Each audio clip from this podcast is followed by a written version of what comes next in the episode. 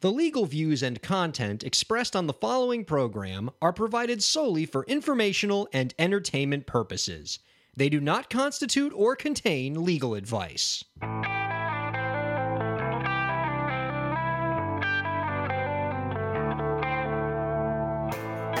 How's it going, everybody? Welcome to the show. You are listening to the Break the Business podcast. I'm Ryan Kairalla, and it is a pleasure to have you here this week. Happy Easter. I'm joined by my co host, Dave. How's it going, Dave? Star Wars. Oh, God, no, that's right. Oh, no. No, no, not, not this week, Dave. Come on. We have lots of stuff to talk about, and it's Easter, and there's so many other topics. We don't need to bring up the movie preview that just came out. Star Wars. No, God, I know I, I don't need this to be useless week. Star Wars. Star Wars. Star Wars. Star Wars. I thought we were only no. I thought we were only we had a truce going that you were only going to be annoying Star Wars guy who does nothing and contributes nothing to this show unless the except for the phrase Star Wars when the movies come out, not just when trailers come out. Your, your line is supposed to be so. Dave, have you seen any good trailers lately? So, David, have you seen any good trailers lately? Star Wars. Oh, great. Yes, Last Jedi. Did you like the trailer? Since we're going to talk about that instead of music business, apparently. Yes. It was good. Yes. Star Wars. Yeah, indeed. Did you like it? I thought it was all right. Fuck you. I didn't even plan on saying that. It just came out naturally. It's just visceral. yes. I mean, like you know, they're they're all kind of Get nice the hell out of my way. show. Did it really, Go! Did it really get you in? Like this is my house. Did it really get to you when Mark? Yes, Hamill I cried. like, this is the, the last Jedi, or whatever he That- said. That was my Mark No. Hamill impression. It is time for the Jedi to end. There's a lot of speculation based on that. People think, oh, is Luke going to the dark side or something like that? I don't. I didn't take it as a, some sort of malevolent thing. I'm sort of taking it as it's time for this for this get out this merry-go-round of Jedi and Sith, and maybe it's time for this part this the, the this thousand year old saga uh, battle and war to just come to an end for all of it to go. I read some theories that suggest that it was sort of like a misdirection. Like they just took that line from the beginning of the movie, and it's actually not the last Jedi, but he was just like really despondent in that one scene. maybe who knows but i don't read the theories i i i i, I for these past two films episode 7 and rogue one i read nothing i don't there's too much information it's not like before we were born when you have to like go dig into a magazine or something like that i want a pure viewing experience when i'm in the theater for the first time Okay, I placated you. I gave you one thing. I contributed to your Star Wars thing. Now you can reach out to the Break the Business podcast by at starwars.com No, you can rate, review, and subscribe to the Break the Business podcast on iTunes, SoundCloud, Stitcher, and Google Play. Please send us some great reviews. It helps us soundcloud move the podcast like forward. wait is that like a city in the clouds like bespin No, it's not like Cloud City. It's like SoundCloud. There's no mining colony on SoundCloud. there's no Tibanna gas platform No. You can also contact the Break the Business podcast, not at a Star Wars email address, but at breakthebusiness and gmail.com. You can send us show questions. You can propose show topics to us. We actually have a great question that we're going to answer this you can week. ask about the show that the cantina band puts on at Mos Eisley. Is that what you want? No, no, no. I want music business questions and pop culture questions, not just Star Wars. That's what they can do when they email us. You can also follow me on Twitter at Ryan K A I R. Where can they follow you, Dave? I'm guessing it's Star Wars related. No, it's at Hamill himself. He's a good follow. He's a great follow at Hamill himself. All right, good. I fed you. I fed you. Now we're back. I fed you. You did feed me. Literally. actually. You did. You brought donuts this week. Yeah. I was so excited, and you know, we got them sitting on the table. We tweeted them out. They're delicious donuts. You didn't just They bring are. in some like, you know, monochrome Krispy Kreme donuts. You went like filling and fruit covering, and these and like all kinds of like Yeah. sprinkles and stuff. You know yeah. how to donut, Yeah, yeah. man. They were good, right? They were delicious. How you feeling? I feel very good. I have a sugar mm. high now. I feel good. You feel a little tired yet? No, should I? Should I feel tired? You're not needed on this show, Ryan. It's Star Wars. and he's dead. All right, folks. Now the show can really begin. We can finally do this. We've been tolerating this for 81 episodes, and uh, wait, he's still alive. Wait, God, damn it, zombie! I, we have a listener email. No! You have to let me Die, zombie! Die! Ah! Ah, there's so much poison. Oh God, Whew, that was close. Oh wait, his wife's gonna find his body. Oh shoot. How do I get out of this? Everyone knows I'm here. I probably should stop recording too. I mean, I did just kill a man on air. Well, it's not live; it's a podcast. Of course, it'd be weird for me to actually release this and not unedited. It's sort of a trail to find me. Wow, this is heavy. Oh, by the way, um, Bree Noble is our guest today, music business consultant and founder of the online platform Women of Substance. God, there's so much blood. Well, I guess I'll just give him the antidote. All right, all right. This open. Throw it at his face. what what the hell was that? Nothing. Why do I taste blood? Uh, no reason. Okay. Well, oh, listener email question. I'm excited. Oh, yeah. So we we got a listener email. You can email us at break the end scene. All right. Yeah. You can email us at breakthebusiness at gmail.com. Hey, there was a resurrection today. you can email us at breakthebusiness at gmail.com. The, the question, it's a great one from at Freddie Phillips. He writes as follows Love the podcast. That's a great email. Yeah, no, it's a solid. I, I'd say one of the best we've ever gotten. I'm, yeah. Yeah, just That yeah, was- keep them coming, listeners. Yeah. Oh, That's no, just oh, amazing. Oh wait, sorry, I, I I didn't scroll down. Oh, there's more text? Ah, okay. Don't you hate it when someone writes an email, hits Oh. enter 10 times, and then continues? No, I know. Yeah. Just I love the podcast. Does it matter if you register copyright before or after the songs are mastered? That's a great question. That's a great question. It's a great question. And first of all, good on you at Freddie Phillips for understanding the importance of registering a copyright. We've talked about this on the podcast before. Even though you have a copyright from the moment you actually create the work, or as the legal people call it, fixate a work onto a tangible medium of expression, you know, write it down on a sheet of paper, record it into a tape recorder, what have you, it's still very important to register a copyright. There are certain legal rights that you don't get unless you register your copyrights, and it's so easy to do. So good on you for knowing that. Second, I'm going to infer from the email from by the word when you say mastered. I think you're saying Master! Sorry, go ahead. I just, force a habit. I, I thought this was a Star Wars day, not a Metallica day. I'm sorry, you just, that's a call and response. Got it. It's automatic. Okay. So I'm going to infer that by the word Master! you meant recorded. And so this is a good question. And let's start with this. As we've st- I uh, talked about before, a recorded song has two copyrights. So you have the recording itself, which is its own copyright, and the original song that that recording was based on. Two different copyrights, and they can be owned by different people, such as if you wrote a song and then somebody else covered your song. 2 mm-hmm. copyrights. So the question of whether you should register your copyright before or after you record a song depends on this. Generally, if you wrote the song but you intend for others to record it and not you, like let's say you're a songwriter, you're not somebody who records songs. Let's say you work for Jive Records in the 90s. That's right. You're in one of those like songwriting shops. Hey, there's Yeah. still people like if you're Josh Kear, the guy we talked about who wrote "Need You Now." You know, you're not a singer, but you you write songs. If you're that kind of person, then you do want to register your work before the song is recorded. You want to make sure your rights are protected there, so that when other people record your music, you have a solid registered copyright. Now, that's but that's more of a limited case because most of the artists we deal with they write their own songs and record their own songs. So if you're one of those people, if you wrote the song and you intend to record the song that you wrote fairly soon after writing it, you know maybe you're writing and recording it at the same time or you're going to record it very soon, then you can wait until after you record the song and here's why. When you register your copyright, the Copyright Office allows you to use one form, the SR form, to register both your sound recording copyright and the original musical composition copyright, as long as the copyright claimant for both works are the same person. So if you wrote the song mm-hmm. and you own the song and you're going to own the recording, you can do it all in one form after you record the song. Moreover, you can use the sound recording as the specimen because you have to actually send them the work that you're going to copyright. You can send the sound recording as the specimen to cover both copyrights. So you don't have to send in sheet music or anything like that to get your musical composition copyright. So it makes it a lot easier. So, to answer your question, listener, if you write and record your own, if you wrote and record the song yourself and you own it, then you can wait until after you recorded the song. If you are going to have somebody else record your song, then you want to register it before the song is recorded. Do you think Milli Vanilli had a copyright? On what? Exactly. Do those two dudes have a copyright on anything?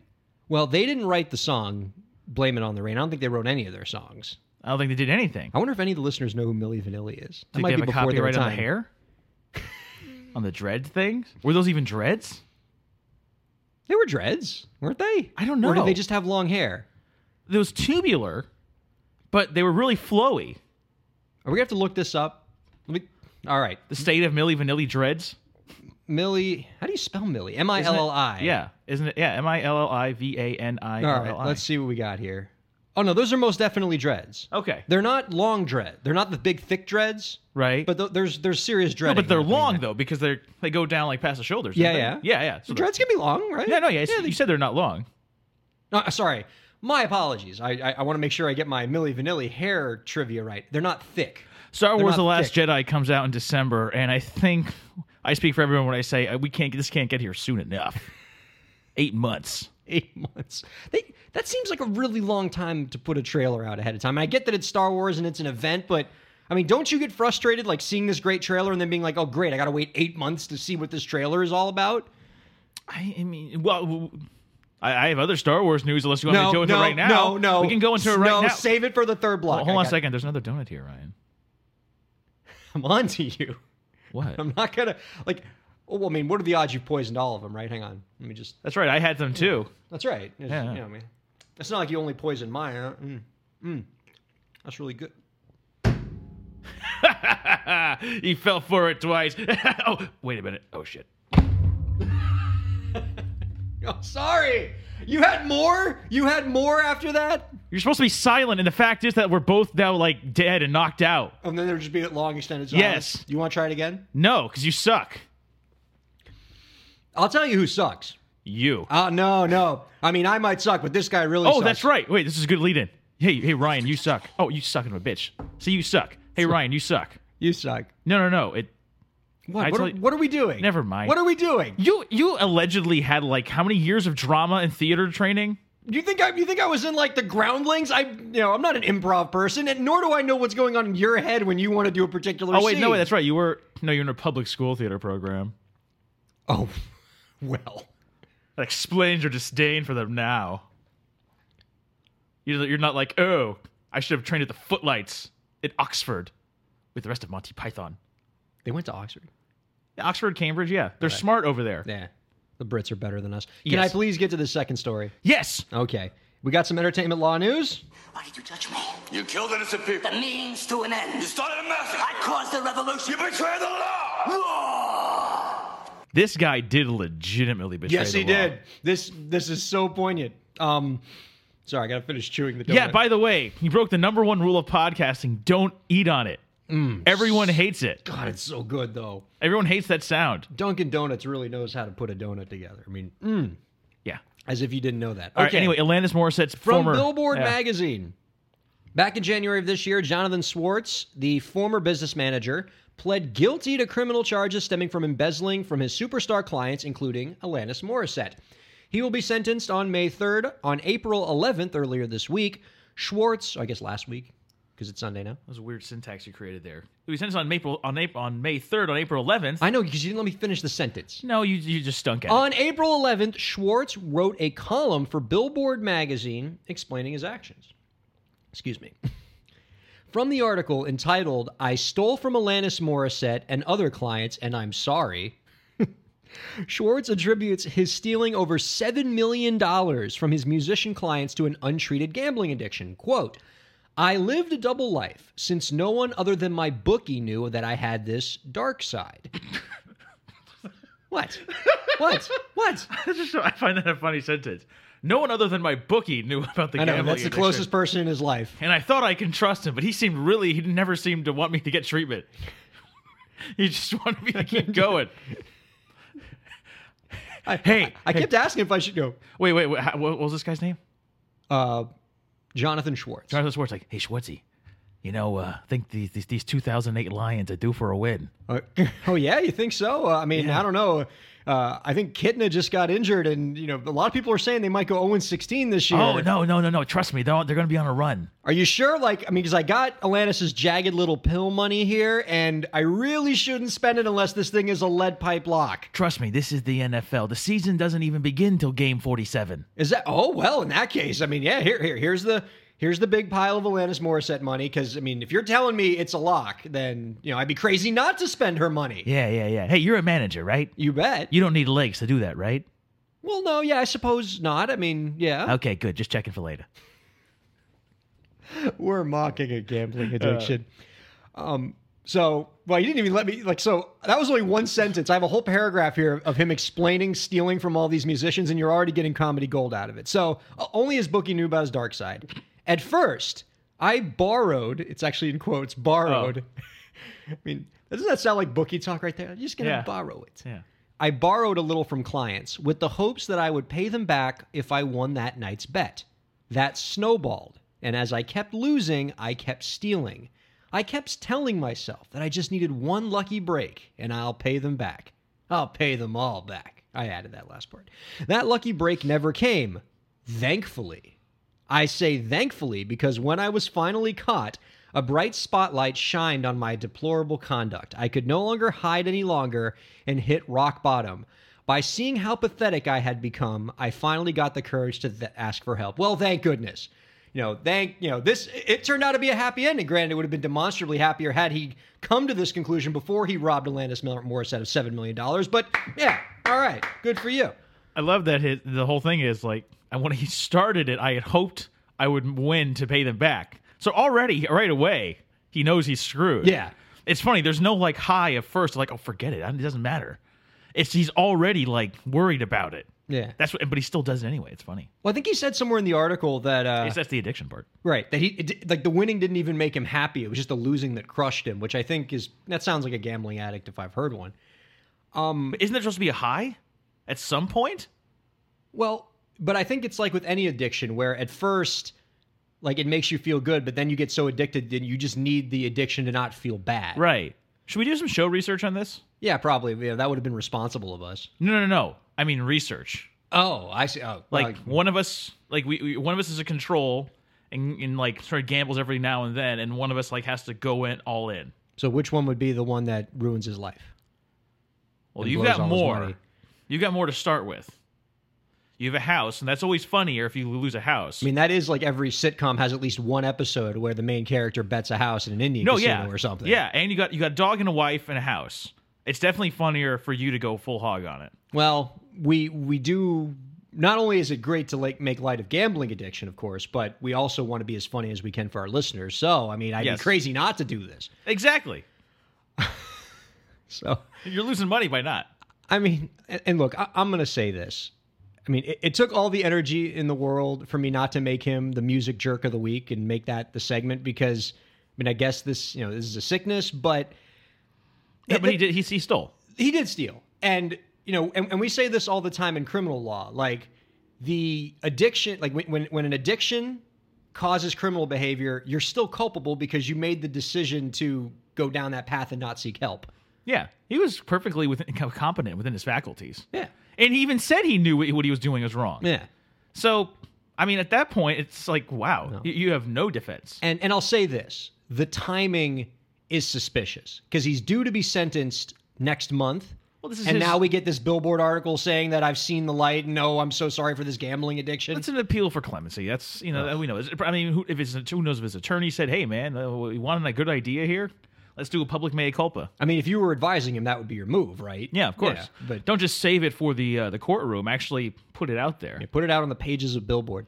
So another great thing about this story that has you know nothing to do with the gambling addiction, but I think is interesting is I think this story has forced news writers all over the country to have to reteach themselves how to spell Alanis Morissette's last name.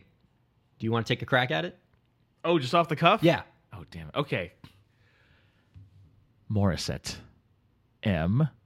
See, it would have been funny if we went eh. Eh, I know. I missed it. Damn it. M O R I S E T T E. Oh, so close.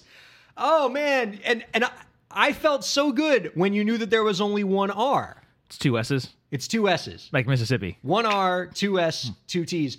I thought you were gonna get it. Like when you had, when you said M O R I, I was so happy for you. And then, oh, Forgot about that second S. man, that it, it, gets the best of us.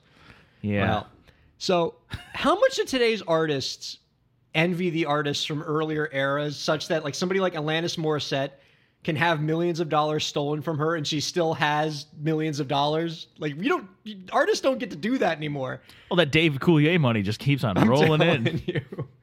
But I feel like if mo- most of today's, even the superstar artists, if they lost seven million dollars, they'd have zero dollars left, or they'd have negative negative three million dollars Yeah. left.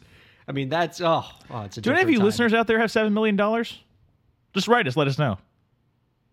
maybe send it to us Yeah. to, to fund my newfound gambling addiction? Oh, it, that's how we engender show participation, Ryan. Yes. Ah. Lead to Ryan's downfall and get a Twitter mention. Ah.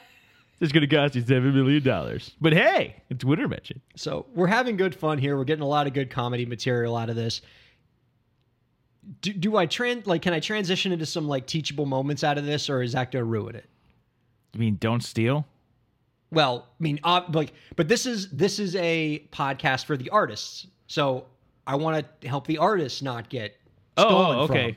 Well, yes, don't- yes, well, what- don't steal. Let's let's go start Yeah. with that, and don't gamble excessively. Two, don't hire a sleazeball manager. Yeah.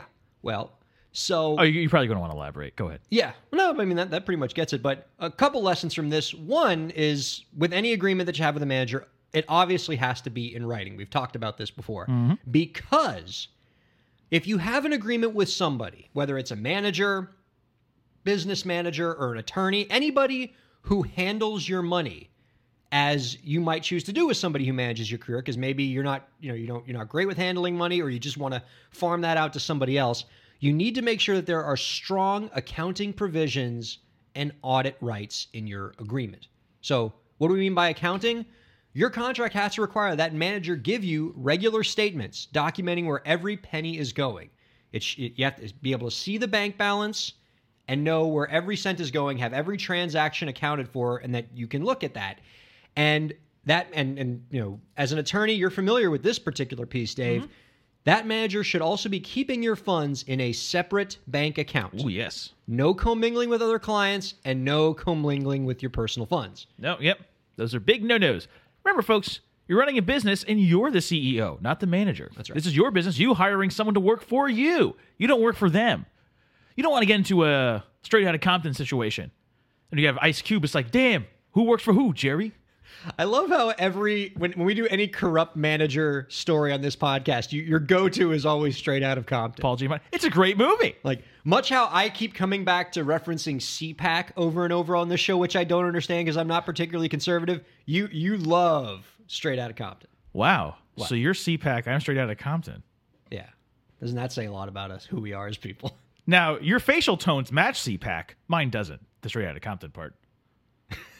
yes, that's it. But I did live in LA that's true. for a year. For- So I was c- closer to that scene than you were. So I get it more. well, no, and, and and that that year that you were in LA was the first year of your life, so you're actually much closer in time to that era. yeah, man, the I mean, streets. LA in the '80s, that was oh my god. oh, dude, yeah, right there by Beverly Hills. I mean, like Kind of like, uh, was it Century City area? the mean streets. Wilshire Boulevard, dude. Ooh, ooh, watch out. Nakatomi Plaza, man.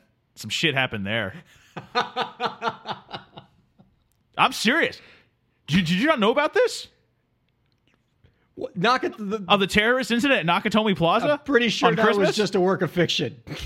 Wow, dude. CPAC is infecting your mind with all this fake news stuff. I'm your white knight. All right. So okay, Ellis.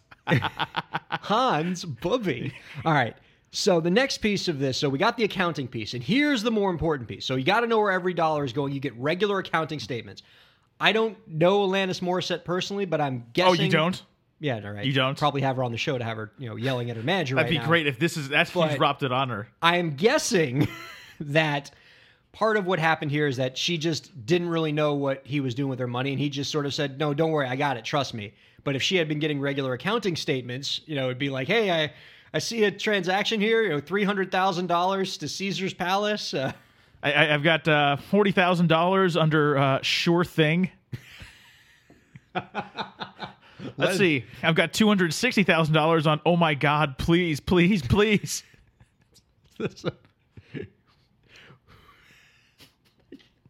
I don't want to do another one because mine's not going to be as funny as yours. I was Thank gonna, you. I was going to do something like, oh, what's fifteen grand on just come on seven? But yeah, yours is funnier, so we'll stop on that one. In addition to accounting, you also want your contract to have audit rights, and what we mean by that is at least once a year. You need in your contract to have the right to have an independent third party CPA, somebody not even remotely affiliated with your guy handling your money. Let that firm audit the manager's books for your career. And those audit rights have to have serious teeth. In other words, the manager has to give up all the books, all the receipts, all the correct records, and those have to be scrupulously kept. If there is any discrepancy, even the smallest significant discrepancy in the money, if there's any hint of fraud, or if any document is not turned over or is not kept in immaculate condition, then the contract should require that the manager is on the hook for the costs of the audit. And by the way, if you start to get any hint that the manager is either under accounting for you or not scrupulously keeping books, then you fire that manager. Yeah. I don't care how good they are. If you're hiring them to handle their money, they have to be really good at handling your money. They, this is not something where you want to have somebody playing fast and loose. And look, it's entirely perfectly fair that the person you choose to manage your career might be separate from the person who's handling your money because that person might make good strategic decisions for mm-hmm. you, but you don't trust them with the cash. And then you should hire a separate business manager or even an accounting firm. Yeah. Now, don't be fooled, folks. Don't like all of a sudden your manager recommends an accountant and it's in an office right next to his and it's a guy that looks especially like him, except this guy's got a mustache. and you want to think something's off, but the mustache really just engenders trust. As it usually does. Yes. You know, I'd say just be, be careful about that. Oh, I just realized, Dave, we did that thing that we do on this podcast sometimes. Oh, I just realized it We- too. yep, we yep, did not yep. uh, mention the, guests. guests. So here's the thing: Do you want to do a funny little experiment? What? Do you want to like somehow find an edit point in the beginning, throw it in there, leave this in, Oh, okay. so then when they hear it, can they come back to like, oh my god, they did it? oh, so it's like it's like an Easter egg, but in the past. So when they hear it, the first on the first go, They don't know be like- anything. it's like, just a regular weird." thing. Oh, Yeah. I like that. But anyway, our guests. So we're going to do that. We're going to do that. Yes. and we'll see if the listeners can catch it. I mean, they will obviously because it's in here. Well, but let's see if they catch it on the first pass. Oh, oh, oh! Oh, Are you going to try to like edit it poorly to make it so? I'm going to try to edit it well. Are you gonna it's be like? going to is, turn out? Is it going to be like star? And our guest today is Bree Noble. Wars. exactly. Our guest this week, music business coach and founder of the radio platform Women of Substance, Bree Noble. She's great. She's also the host of the Female Entrepreneur Musician podcast. We're going to talk to her about house concerts because I want to pick up on what we were talking about last week with Jessica, the Velociraptor Velociraptor, and uh, talk about empowering women in music, busting some industry myths. I'm so excited to talk to her. She writes great articles, and she's going to be a great person for you all to listen to and follow on Twitter if you're an indie artist, especially if you're a woman, but really anybody can benefit from her knowledge. So she's coming up in the next segment on the Break the Business podcast. Ryan here from the podcast. Shameless plug time. My new book, Break the Business Declaring Your Independence and Achieving True Success in the Music Industry, is now available in paperback and an ebook. The book talks about how you can be your own boss in your music career and take control of your content creation, promotion, distribution, and fundraising.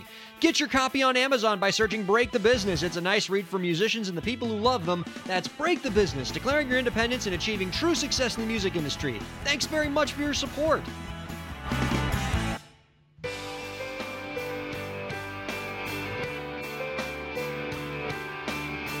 Welcome back to the Break the Business podcast. She is a musician, music business coach, and radio host based out of Oakhurst, California. She is the founder of Women of Substance, an online radio platform which promotes female musicians. She also hosts Female Entrepreneur Musician, a podcast that features interviews with successful female indie artists and industry figures.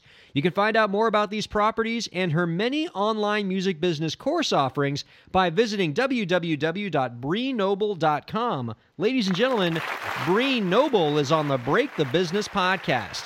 Thank you so much for joining us. Thank you. It's I'm so excited to be here. Yes. So you are a music business coach. You make music and you're a radio host, but you got your start, interestingly enough, on the financial side of the entertainment business. Can you give us some of the highlights of your career journey? How on earth did you get from where you were to where you are now?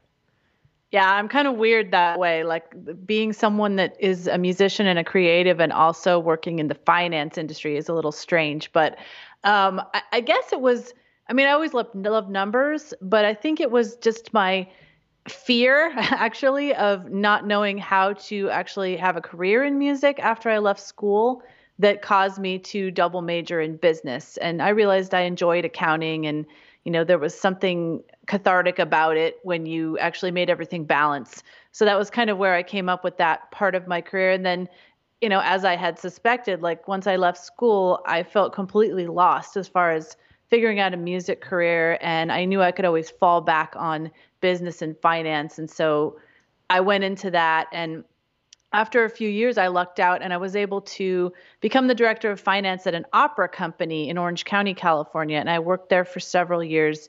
So it was great because I got to work around creatives, I got to work in music, but you know, the whole time I was itching to do my own music thing, but finance was paying the bills. Yeah. So when you eventually did make that transition into music and even started making some of your own music, did the background in numbers sort of help you out, help you with a lot of those business aspects of a music career? You know, you would it's funny. You would think so, but what I what I realize now is that for some reason and what I see in a lot of artists I work with, once I started doing music and being a creative, like all of that went out the window. Like really? I was working with millions of dollars of budgets and, you know, and, and being very precise and balancing everything and keeping track of everything at work. But then once I started becoming an artist, I didn't think that way at all. Like somehow I didn't marry them together until later when I realized, you know, I need to think about this music thing as a business and not just a hobby or, you know, just a creative thing. And that's number one when everything changed. And then number two, that was kind of where I came up with my platform now of being a female entrepreneur musician because we really do need to think of ourselves as a business. So over time, you were eventually able to bridge those two parts of your life together. Yeah, yeah, and it was it was really necessary in order for me to to actually create a music career and not just be like playing around, you know. So, yeah, and after you crafted that music career, you did two things that as somebody who roots for indie artists to succeed, I truly appreciate. One was you went into coaching and you helped the next generation of indie artists. And the other thing you did was you went onto the media side and became a radio host and um one and one of your radio properties is the female entrepreneur musician podcast that I discussed in your intro. And on your most recent episode of this podcast, you talked about and of course the the uh, timing on this is great. You talked about house concerts, which is something we brought up on the most recent episode of my podcast when we interviewed Jessica Lossery. Um, and you talked about house concerts and how those particular kinds of concerts can be a great way for indie artists to perform live. So let me ask this you the similar question that I asked Jessica last week. What are some of the advantages to performing house concerts for indie artists uh, as opposed to performing in a more traditional venue? Well, I think there's a lot of benefits, but one of them is that there's no barrier to entry. Like you don't have to have any particular, you know, performances under your belt or anything or be able to prove to venues that you have this many followers on Twitter or, you know, this many people on your email list in their area. Like you can just go and find a fan of your music, say, "Hey, would you be willing to have some of your friends over to your house and host this house concert?" And like that's literally the start of it. You know, it's not like, okay, how do I position myself with this venue owner that they're going to want to have me? And, you know, and then eh, the other thing is when you're at a house concert, you get to keep all the money. You don't have to split it with any other artists, you don't have to split it with the venue you don't have to you know have a like ex- be expected to bring a certain number of people usually the host is in charge of bringing the people because they want to invite their friends and it's just a cool experience that they can give to their friends Um, so that's just a few, and the, and the the really big one I think is that you are so up close and personal with your fans. You can really develop a relationship with them, and you know bring them along that fan journey to becoming super fans because it's going to be very memorable for them to be that close to you, be able to talk to you instead of when they go to a venue and you're just like one of a bunch of other artists that they might see that night or they're distracted by other things going on. Yeah, it's interesting that you bring that up because one of the things that Jessica last week talked about was she would before she even performed at a house concert, she would spend about an hour just hanging out with her fans and having food with them, having drinks with them, just sort of commiserating and that by the end of the show she had always picked up three or four more super fans and then those would become the next round of house concerts for her the next time she went to go on tour. It's a it's a cool way to build a tribe. Yeah absolutely. I mean artists they need to be prepared for that. Like expect that people are going to then want to turn around and host other house concerts. So make sure you've got some kind of flyers or at least get them on your email list and be able to contact them to suggest it as an option for them. Yeah. And now, all right. So I know you're a music business coach. And so it's always mean to ask a music business coach for free advice, but I want to pose this hypothetical to you. all right. I'm a indie artist and I'm coming to you. I'm I just read your article about how awesome house concerts are, and the question I pose is I'm intrigued by this idea of house concerts. I want to add this to being something that I do in my career. What's the best way to get started to kind of set that in motion for myself? Well, there's several things you can do. I mean, some of the people that come to me, they're really nervous about it. And I say, well, for the first concert, why don't you just host one at your own house and ask one of your local fans to be the host? And you know so they can run it they can be the host they can introduce you all that stuff but you don't have to worry about all the other logistics of dealing with someone else's house and you know and just just try it out see how you feel about the whole experience. And then at after that you've kind of gotten your feet wet then you know go out to one of those friends that came to the show now that they've experienced what it would be like and encourage them to invite their friends to a party at their own house or a house concert at their own house.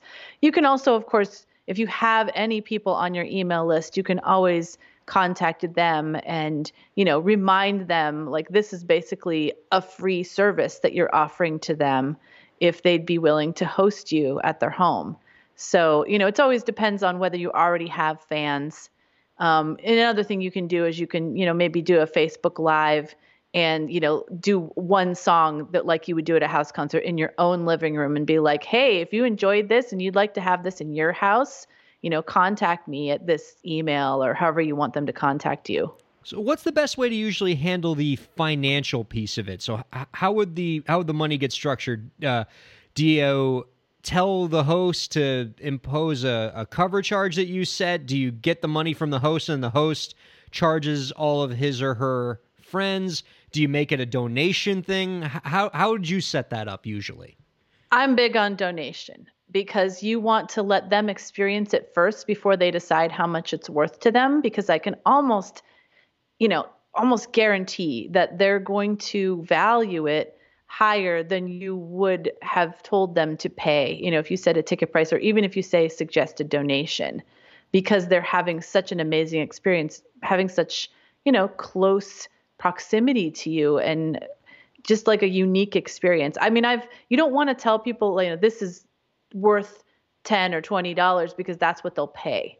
You want to leave it up to them because then there's always a chance to them it's worth a lot more or to them money is worth a lot less to them because I've had people put a hundred dollar bill in there when you know I didn't ever say any amount, and then maybe somebody else paid zero, but that other person paid a hundred. Well, sure, and by the end of the night, the people have three or four drinks in them. Right there, you go. That's it. That's I, I, knew what you were getting at. I was just reading between the lines. I got you. you dedicate much of your broadcasting work, Bree, to shining a light on and empowering female indie musicians, and we're big fans of that around here. Can you talk about what some of the unique challenges that women indie artists encounter in the music industry that people like men, for example, might not fully appreciate? I think I think people just underestimate women. I've had, you know, many of the pe- people in my community have told me stories that just like make me raise my eyebrows. I can't believe it. Like they, you know, they're at a venue and they're getting ready for a show, and people will walk up to them and say and like assume that they're like the girlfriend of the band, you know, of one of the band members. Like they would never just assume that they are the lead singer or the lead guitar player. Um, and you know, they just have experienced a lot of discrimination that way, or just assuming that they couldn't be the person that people are coming to see. And you know, plus I I the reason I started my radio station was that when I would turn on the radio, I'd be like, how come 80 to 90% of what I'm hearing is male? And then I'd go out and look at places where indie artists are being featured, and 80% of them were male. And so I was scratching my head like, is this because there are actually more male artists, or because females feel more uncomfortable putting themselves out there? Or is it just because there's like this idea maybe or this uncomfortableness on the part of the women that you know people aren't going to accept them because they're not beautiful they're not gorgeous they're not you know 18 or 22 or whatever? You know that's always a hard thing for women i think because sometimes it's so focused on how you look. So when you're counseling female artists what what sort of advice do you give to them? What do you say to them to help them overcome those barriers and find their voice in an industry that seems to be so hell bent on silencing them? Well, I always just tell them to get get a community. I mean, that's one of the reasons that I created the community that I have. So I have I have a paid membership, but I also have a free community on Facebook for female artists because I think that there is safety in numbers and there is power in numbers. Mm. And I think many of them have been burned and just to have a safe place where they can talk about these things and i'm very very big on we're not going to be negative we're not going to you know have a pity party like the point is to you know let's work through these issues we've dealt with and then let's come out stronger and know how to respond to them when somebody says something to you next time you're going to say this instead instead of shrinking into the background and, you know, I have to call out um, Ari Herstand wrote an article recently um, called "Attention Creepy Men of the Music Industry" or something like that. Oh, love and Ari. We've had him on the podcast a couple times. Yeah. Oh, I was like, thank you for that coming from a man. I really appreciated it, and I know many of my audience appreciated it as well. Yeah, you, you you might also enjoy the writings of uh, Rory Kelly. She talks a lot about these issues, and you know, her her insights always so on point. And to echo something that you said previously, she's told me when we've had her on this podcast that you know exactly what you said. Whenever she goes to a venue, the booker or the people there always assume that she's either the lead singer who doesn't play an instrument or she's just some guy in the band's girlfriend. Uh huh. Yeah. Oh, yeah. I know Rory from um, from Go Girls. She's great. Yeah. Um, one of my favorite articles on your website, uh, BreeNoble.com, that I have just been coming back to over and over in the past week and in my own blog reading is your article, How the Music Industry Works and the Lies Artists Believe. Great title, first of all. Mm, thank uh, you. What, in your view, is the most pervasive lie fed to artists about the music business? I actually think the mo- there's so many.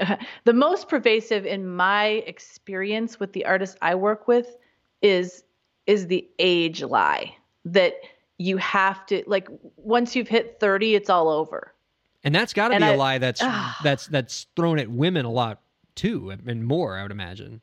It is. It is. And that's partly because of what I was saying earlier about so much of it being a, a visual thing for women.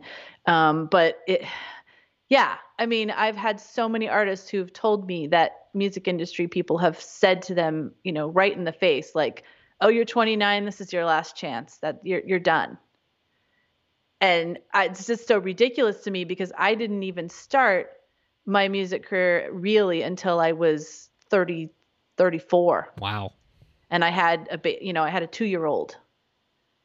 And so it can be done. I mean, it's not going to be the you know, it's not might not be the music career that you had in mind when you were 18. It's going to look different. It's going to be different venues and a different path, but it can still be a music career. And which I would say is one of the things I love the most about this new music industry, this high tech, building your tribe, quality of fans over quantity of fans industry is it allows musicians of of a diverse attributes to achieve success because you don't need the millions of fans. You just need the thousand fans who really believe in you and are willing to financially support you. And you don't need to look like the, you know, conventional young strapping musician. You can, you know, your your art can shine through a lot more in this business. I truly believe. Oh yeah, I mean, and the I mean, truthfully, the bulk of my female musician academy members are 35 and above, and I mean, there are some that are actually, you know, approaching 70, and they are working like they are are constantly out there performing. I mean, seven to me, 70 is the new 50. So don't think that if you've you know lived a corporate life and you've always been dying to do music. It's been your passion, but it just hasn't worked out for you. Don't think that when you turn 50, you can't mm. just go and turn around and do that because you can. That's ins- inspiring. Let's talk a little bit about those coaching services now that we got you on this topic. So, you are a music business coach and you offer a lot of great educational resources at breenoble.com. Can you tell the listeners a bit about some of the resources they can find on that website? Sure. So, you know, for female musicians, I offer my comprehensive membership called the Female Musician Academy, where it includes all the courses that I create, plus, you know, the community, the sisterhood, and um, group coaching calls we do. And we bring in experts every month on special topics. And, um, you know, we have like a smaller accountability mastermind within there if you want, you know, really more high touch help but I also have individual courses. So, you know, if you just want to learn about house concerts, you can do the Profitable House Concerts course. If you just want to, you know, get your goals in order, I have a course for that. If you want to learn Facebook ads for musicians, I have that. So, I I try to offer everything in the way that people want to consume it. And, you know, also it's not I love my membership for women, but that doesn't mean I only serve women. I have lots of courses that are, you know, one-off courses that men can take. Oh, well, much appreciated. Yes. um, uh, and but bless you and thank you very much for all that you do for uh, female musicians. Uh, great stuff on your website there. And this has been a treat, and you're so knowledgeable, and we've benefited so much from your expertise. Before we let you go, Bree, do you have any last tips to share with the indie artists out there to help them move their careers forward?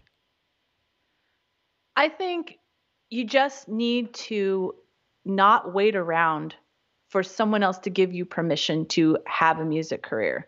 That was what got me stuck for so long. I thought that I needed to have, you know, this decision maker say to me, "Okay, you're ready," or "Okay, I'm going to give you this in." Like don't wait for that. You could be waiting forever. You can go out and start a music career tomorrow. Beautiful. Bree, this has been a pleasure. Please don't be a stranger. We'd love to have you on again real soon. Thank you. It's been great. We'll be right back on the Break the Business podcast. Friend of the show, John Ratzenberger here with Ryan Kairalla, author of Break the Business, Declaring Your Independence and Achieving True Success in the Music Industry, available on Amazon.com. Ryan, tell the folks a little about the book. Well, the book's about empowering Well, artists. that's fascinating, Ryan, but it's only a 15 second commercial. Thanks.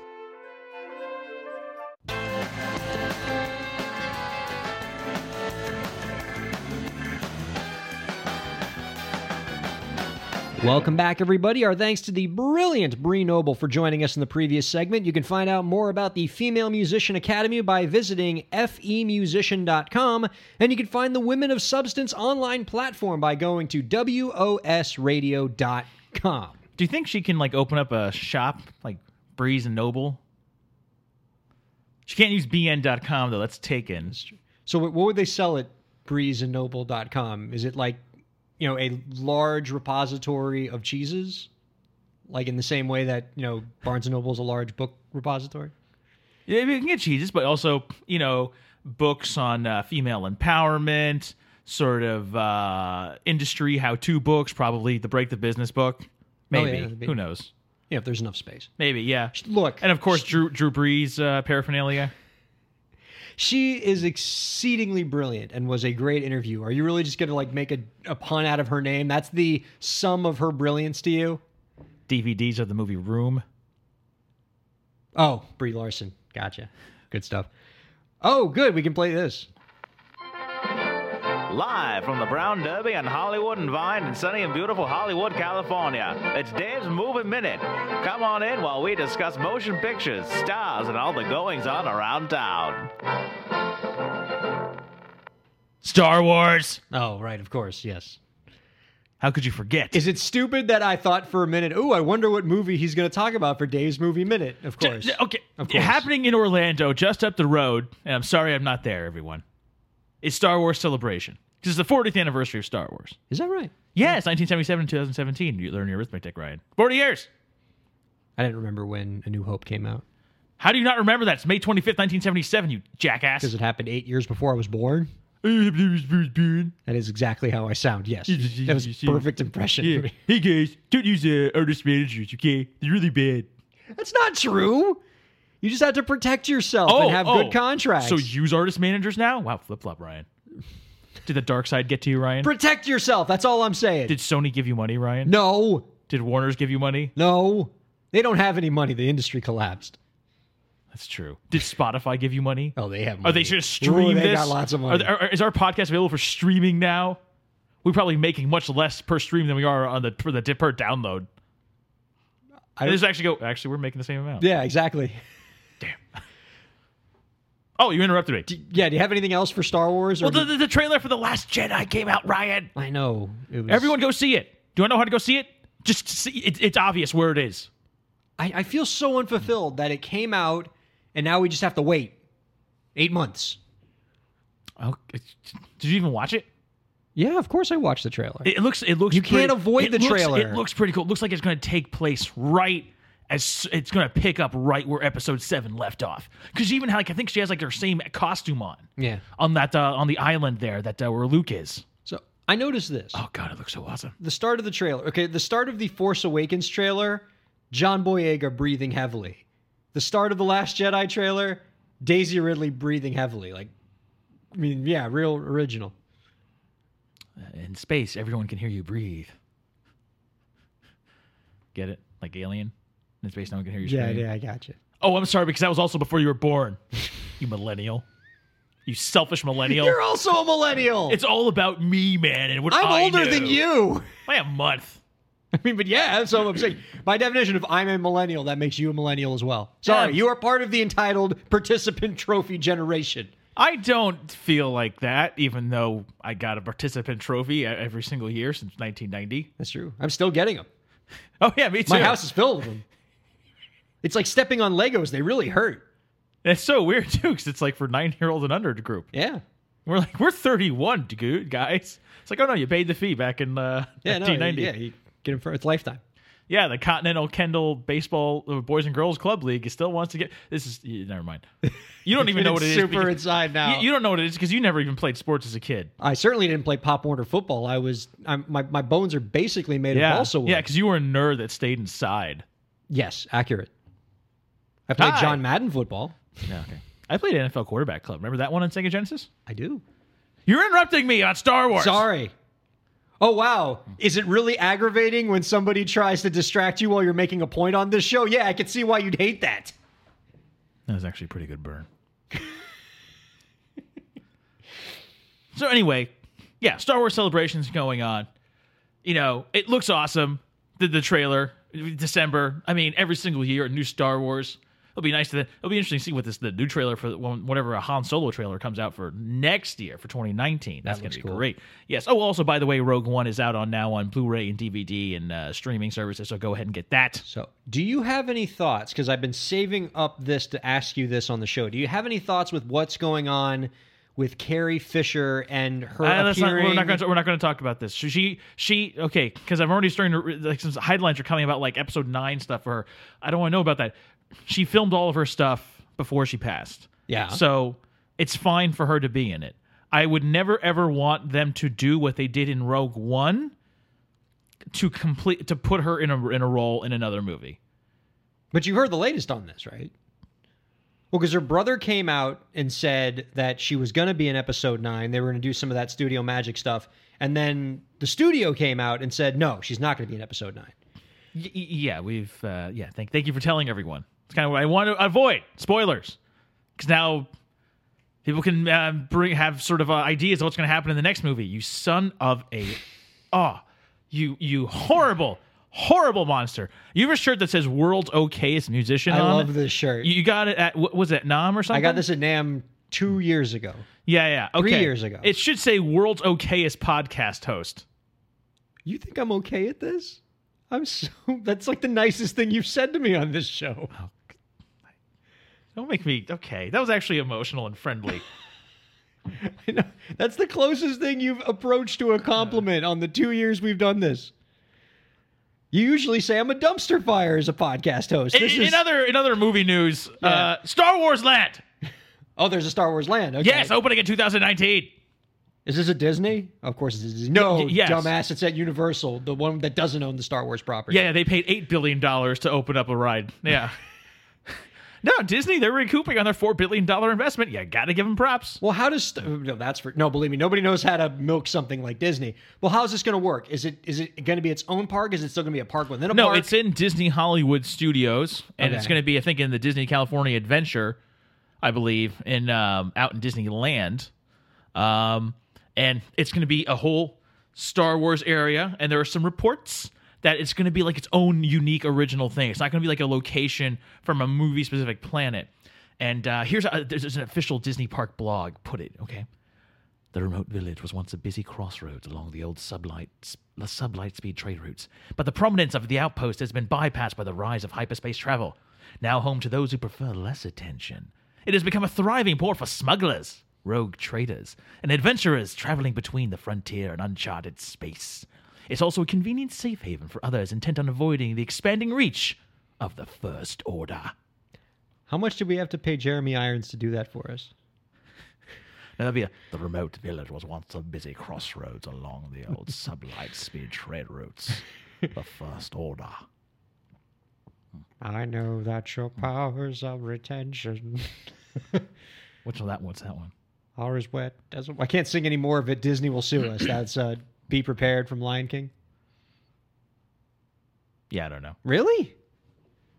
A whole only- movie based on lions? That sounds dubious at best. The only Disney property apparently you care about is Star Wars. yeah. So, were you actually trying to channel Jeremy Irons there? No, I was it just, doing a generic. Because because it sounded just like him. I, I, I doubt that very much. Okay, I'm. Oh, all right. But from that, I'm intrigued. That sounds really fun. Yes. So it's a whole new place. It's gonna have full size, like full scale AT-ATs. Really? Yeah, Imperial Walkers, bro. Yes, you'll be able to fly the Millennium Falcon. Okay, and like legit though, you're gonna fly it, and it's gonna record how well you do it. And if you suck, other areas of the of the park are gonna know about it.